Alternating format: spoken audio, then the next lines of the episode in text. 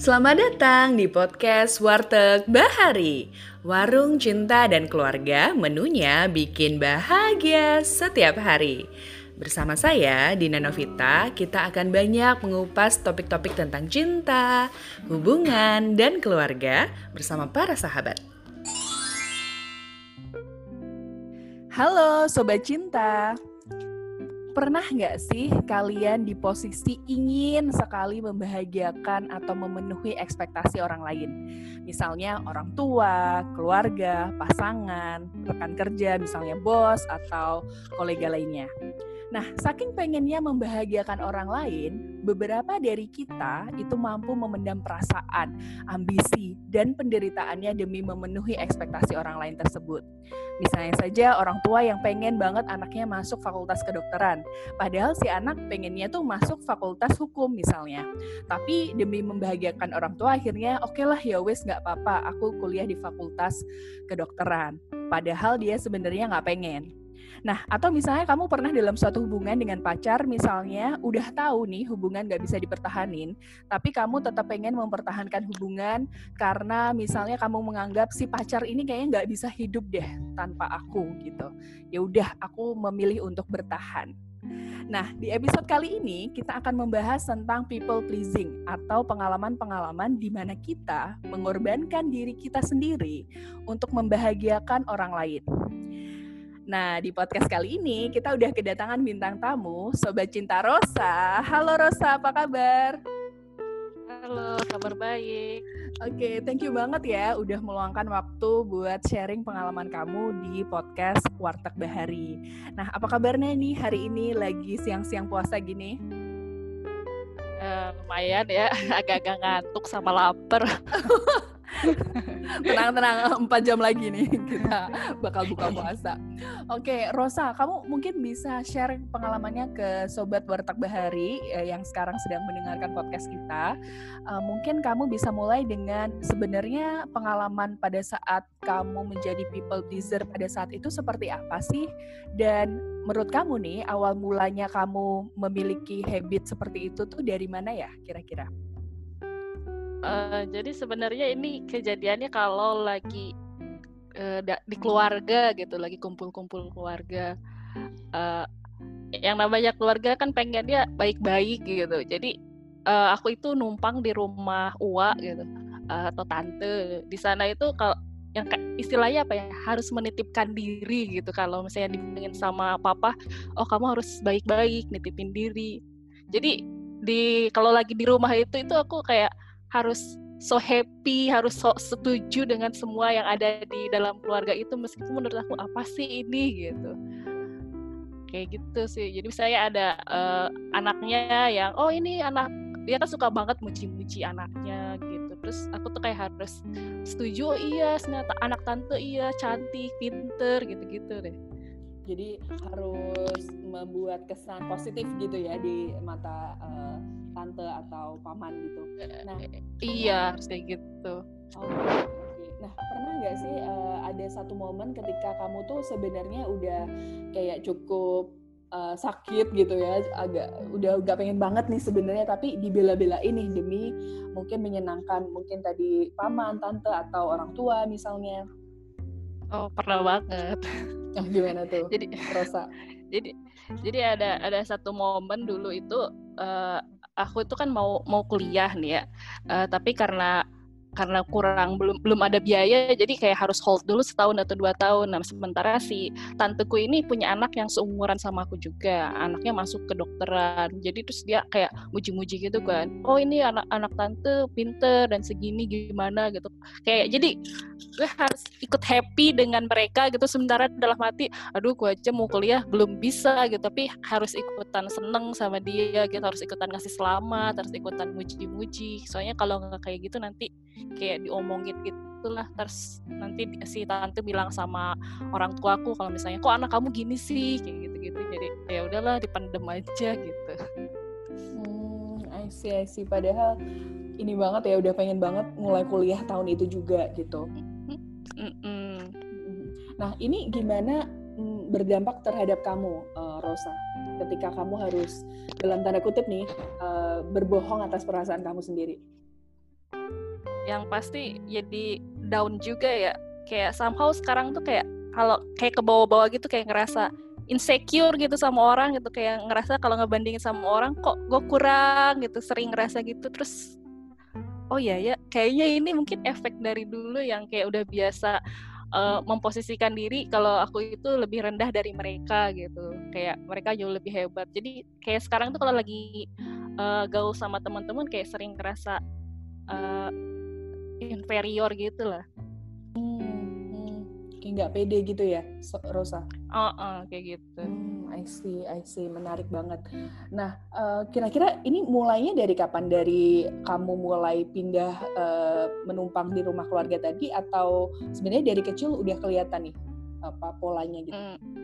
Enggak sih, aku ini kan tipenya orangnya pemberontak gitu, suka. Hmm. kalau nggak suka ngomong nggak suka gitu. Hmm. Jadi pas waktu SD itu masih rebel gitu kan. Waktu SMP kayak udah mulai sering diomongin sering dikata-katain. Jadi lama-lama akhirnya oh mungkin kayaknya aku harus berubah deh gitu nah dari situlah kayak udah mulai mencoba behave lah istilahnya gitu. Hmm. terus ke bawah ke bawah ke bawah sampai dewasa gitu.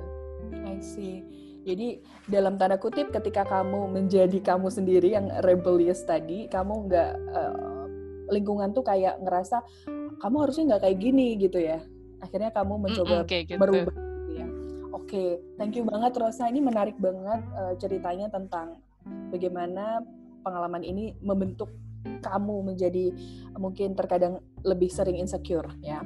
Nah, uh, sobat uh, cinta, kita juga punya satu lagi pengalaman dari uh, dari surat pembaca dari Teh Lilis dari Bogor. Nah, Teh Lilis ini bercerita di suratnya ke kita di podcast Warteg Bahari bahwa sebenarnya dia adalah seorang anak yang penurut dan bisa selalu menyenangkan orang tua. Dia inginnya seperti itu sampai sekitar umur 20-an. Tapi kemudian seiring berjalannya waktu, semakin dewasa, dia bergaul dengan lebih banyak orang, bertambah ilmu juga, dia makin sering banyak perbedaan dengan orang tuanya si Teh Lilis ini. Dan perbedaan tersebut malah membuat si Teh Lilis menjadi anak yang tidak lagi dianggap baik atau malah dicap salah pergaulan.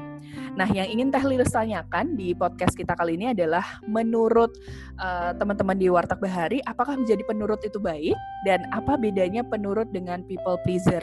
Seba sejauh mana sih harus pleasing the others atau menyenangkan orang lain? Nah, karena memang ada beberapa situasi yang kita harus menyenangkan orang, tapi ada juga situasi yang kita harus tahu batasannya. Nah, batasannya itu di mana sih? Itu adalah pertanyaan dari Teh Lilis dari Bogor. Nah, sebelum kita berbicara lebih lanjut tentang topik ini, saya mau ke Mas Duha dulu.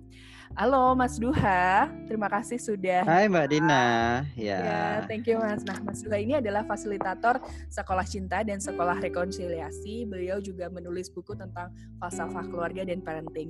Nah, Mas Duha melihat pengalaman dari Mbak Rosa dan juga Teh Lilis tadi. Uh, sebenarnya kenapa ya Mas kira-kira seseorang itu bisa memilih untuk jadi people pleaser. Dan ad, ada nggak sih mas tanda-tanda spesifiknya bahwa kita tuh udah menjadi people pleaser gitu? Bukan dalam ranah yang cuman sopan santun aja gitu mas? Ya uh, terima kasih mbak Dina dan uh, mbak Rosa ya yang sudah berbagi. Jadi seorang people pleaser itu dia mem, uh, ini uh, sebabnya gitu ya. Karena mereka itu takut untuk ditolak. Ditolak oleh uh, lingkungan. Nah, penyebab terdalamnya itu adalah karena mereka tidak mencintai diri akibat mereka tidak mendapatkan cinta yang uh, cukup dari orang tua. Uh, itu uh, kalau kita lihat dari uh, pendidikan uh, keluarga gitu ya. Nah, uh, people pleaser itu bukan sesuatu yang baik karena seorang people pleaser itu dia memberi bukan karena dia tulus memberi atau karena mau sharing, tetapi dia memberi karena dia ingin meminta lebih banyak. Makanya uh, people pleaser itu uh, dianggap uh, perlu disembuhkan gitu ya. Karena uh, people pleaser itu biasanya dia terlalu banyak memberi sehingga dia melupakan kebutuhan dirinya sendiri. Nah, seorang people pleaser itu ada uh, ciri-cirinya. Yang pertama, sering berpura-pura setuju dengan uh, semua orang. Iya iya aja gitu kalau dalam bahasa uh, awamnya ya. Kemudian yang kedua, dia merasa bertanggung jawab terhadap sesuatu yang sebetulnya dia tidak perlu bertanggung jawab. Yang ketiga, sering minta maaf yang tidak pada tempatnya. Dia nggak salah nggak apa, tapi minta maaf, minta maaf. Kemudian yang keempat, dia sulit menolak atau bilang tidak secara langsung. Yang eh, di awal Mbak Dina sebutkan tadi Nomor lima, merasa tidak nyaman secara berlebihan saat orang lain marah. Yang keenam, orang ini butuh pujian untuk merasa baik. Yang ketujuh, mereka ini sering menolak atau denial jika perasaannya sakit. Kemudian yang terakhir, seorang people pleaser sangat takut dengan konflik. Jadi daripada terbuka konflik, dia akan selalu setuju dan bilang iya. Nah, ini semua membuat hati seorang people pleaser itu sering kosong dan sering didera kesepian dan kesedihan. Kira-kira uh, begitu Mbak Dina di balik uh, seorang people pleaser. Luar biasa, Mas Duha. Ketika aku mendengar ciri-ciri tadi, ini ada beberapa poin yang tick the boxes. Saya sendiri juga merasakan seperti itu ternyata. Nah, uh, ini menurut saya ini juga banyak ya Mas ditemui uh, di kalangan millennials juga Mas yang merasa uh, I'm not good enough, I've never enough yang tadi Mas yang kalau menurut bahasanya Mbak Rosa tadi insecure gitu Mas. Nah, yeah sebenarnya uh, kalau melihat polanya yang seperti ini, menurut Mas Duha, ini kan pasti mm -hmm. sebuah pola yang bertahun-tahun menjadi habit. Betul. Dan pasti ketika sudah jadi habit akan sangat sulit sekali dirubah. Nah, menurut Mas Duha, apa sih Mas stages yang bisa kita lakukan untuk pelan-pelan mengurangi uh, menjadi people pleaser yang tadi? Dan uh, akhirnya baik. berhenti gitu.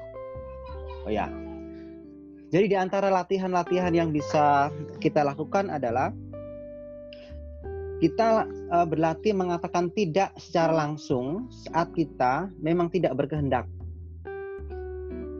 Itu yang pertama. Yang kedua, kita berhitung saat memberi. Jadi uh, Mbak Dina kalau di di semua agama itu kan ada ini ya semacam zakat gitu ya. Betul.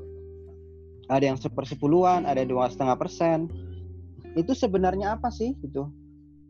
Kalau bagi saya itu adalah ukuran rasional kita memberi. Jadi kalau uh, misalnya di Islam gitu kita hibah itu nggak boleh seseorang yang mau meninggal misalnya berhibah itu nggak boleh sepertiga jadi yang rasional itu zakat, kalau maksimal itu adalah eh, sepertiga dari yang kita punya. Jika kita memberi lebih dari sepertiga misalnya eh, yang kita punya untuk orang lain, eh, itu kita kemungkinan eh, mengidap gejala people pleaser. Hmm. Jadi yang yang pertama tadi kita berarti bilang tidak secara langsung, yang kedua kita mengukur apa dan berapa yang kita beri ke orang lain. Terus uh, yang ketiga yang mudah dilakukan adalah kita memiliki waktu atau budget untuk uh, mengembangkan diri kita atau menyenangkan diri kita. misalnya waktu seminggu sekali ke salon misalnya Hmm. atau berolahraga berenang atau main uh, badminton misalnya itu harus kita berikan ke diri kita karena uh, perasaan itu sama seperti ATM jadi jika nggak diisi kebanyakan ditarik atau diberi itu akan kosong saldo kita nah saat kosong saat kosong itu itulah yang kemudian yang menjadi kesepian kemudian jika dibiarkan ya depresi Hmm. Nah, ke- kebanyakan people pleaser itu berakhir pada depresi. Kalau dalam hubungan, dalam hubungan eh, percintaan itu ya, kadang sering eh, telat menikah. Karena dia kebanyakan memberi orang lain, dia lupa memikirkan diri sendiri. Hmm. Itu di, di antara eh, apa sebab buruknya gitu. Apa sorry akibat buruknya gitu Mbak Dina. Oke, menarik sekali nih, Mas. Nah, eh, saya pengen balik ke Mbak Rosa tadi. Mbak Rosa, ini kan ada beberapa poin yang disampaikan Mas Duha tadi tentang pola-pola apa atau tanda-tanda people pleaser gitu. Dan tadi ada step eh, step by stepnya. Nah, menurut Mbak Rosa, eh, sejauh mana sih Mbak Rosa itu sangat sulit bagi kamu untuk merubah kebiasaan tadi? Kalau dimulai dengan berkata tidak tadi. Eh, gimana ya? Jadi kalau aku sih pengalamannya kayak punya dua kehidupan gitu. Jadi kalau misalnya di rumah tiba-tiba berubah jadi Rosa yang selalu bilang iya, selalu setuju. Tapi kalau di luar rumah kayak kayak apa ya? Kayak tiba-tiba berubah gitu. Jadi kayak jadi liar gitu atau gimana gitu. Eh, jadi Oh, Oke. kayaknya s- kayak merasa susah aja gitu kalau misalnya eh, pul- ketika pulang ke rumah atau ke keluarga nggak jadi diri yang itu karena merasa takut di ya itu bilang takut ke- berkonflik gitu gitu takut nggak disetujui atau takut nggak diterima itu kayak sampai sekarang masih belum bisa sih gitu Hmm, hmm, I see. Nah, menarik nih Mas Duha. Jadi memang akhirnya menjadi tadi punya dua kepribadian yang berbeda gitu ya. Yang di rumah seperti ini, yang di luar Iya. mungkin rebellious. Nah, sebenarnya Mas, apa sih Mas yang paling ditakuti ketika kita menjadi diri kita sendiri? Dalam hal ini berkata tidak. Yang paling jadi begini eh, orang banyak orang itu kesulitan memutuskan karena setiap keputusan itu membawa konsekuensi. Membawa eh, akibat. Nah orang nggak mau dengan resiko akibat ini. Nggak seseorang jika bilang tidak itu takut. Misalnya ya kalau kalau saya bilang tidak nanti hubungan saya gimana gitu. Berpar- berpengaruh nggak persepsi orang terhadap saya? Nanti saya dibilang tidak baik. Nanti saya hu- hubungan hubungan saya diputuskan. Nah Hmm. ketakutan-ketakutan seperti inilah yang menyebabkan seorang people pleaser itu selalu bilang ya dan dalam tahap sangat ekstrim misalnya people pleaser itu eh, bisa menjadi ya eh, kalau di seksual gitu bisa menjadi masochis kayak gitu. Oh, Oke, I see.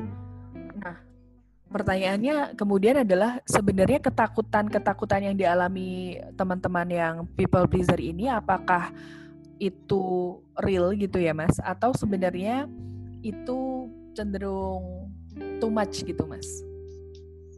Ya.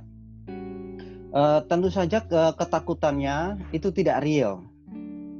Jadi eh, people pleaser itu ketakutan seorang people pleaser itu berlebihan, Mbak Dina ya. Baik. Ya. Jadi itu ke- ketakutan eh, tersebut se- sebetulnya sa- eh, sama sekali eh, tidak perlu. Kalau dia ingin membuktikan, eh, coba co- coba deh berkonfrontasi dengan satu orang. Biarkan dia putus. Terus eh, lihat apa yang terjadi. Pasti nggak ada apa-apa, nggak berpengaruh apa-apa dengan kehidupan kita. Hmm, baik baik. See. Jadi harus ada eksperimen juga ya Mas ya. Coba aja dulu deh. Ya, Ini kalau- beneran nggak sih coba bakalan separah ini gitu ya? Iya, coba aja dulu misalnya begini deh. Eh, gampangnya ada seorang teman yang eh, suka eh, berhutang ke kita, dia teman baik.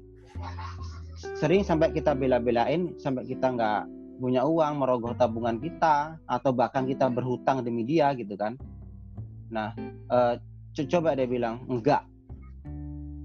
Kalau seumpama kita bilang enggak kemudian dia orang yang baik dia akan tetap berteman ke kita. Kalau dia tiba-tiba kabur sejatinya dia bukan teman yang baik. Dan kalau kita kabur saya yakin pasti nggak nggak nggak akan ada yang berubah dari kehidupan kita.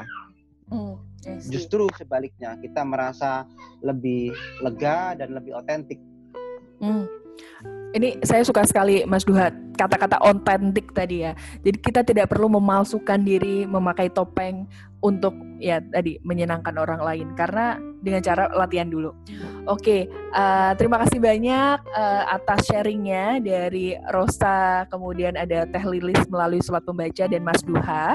Uh, sedikit saya summary di akhir bahwa pasti setiap keputusan itu punya konsekuensi dan mungkin orang menjadi people pleaser adalah karena ketakutan akan konsekuensi tersebut. Tapi seperti yang Mas Duha bilang tadi, coba aja dulu lakukan konfrontasi, berusaha untuk berkata tidak dan let's see apakah ketakutan tersebut berlebihan atau rasional. Nah, selain berkat, latihan berkata tidak, kita juga harus mulai calculating kapan saatnya memberi dan kapan saatnya menerima dan harus equal gitu ya Mas Duha. Dan yang terakhir jangan lupa untuk menyenangkan diri sendiri karena tidak ada salahnya memberikan kita kebahagiaan atas kerja keras yang sudah kita lakukan. Terima kasih banyak waktunya untuk berbagi di podcast kali ini Mbak Rosa, Mbak Lilis dan juga Mas Duha. Sampai ketemu di podcast Warteg Bahari berikutnya. Terima kasih.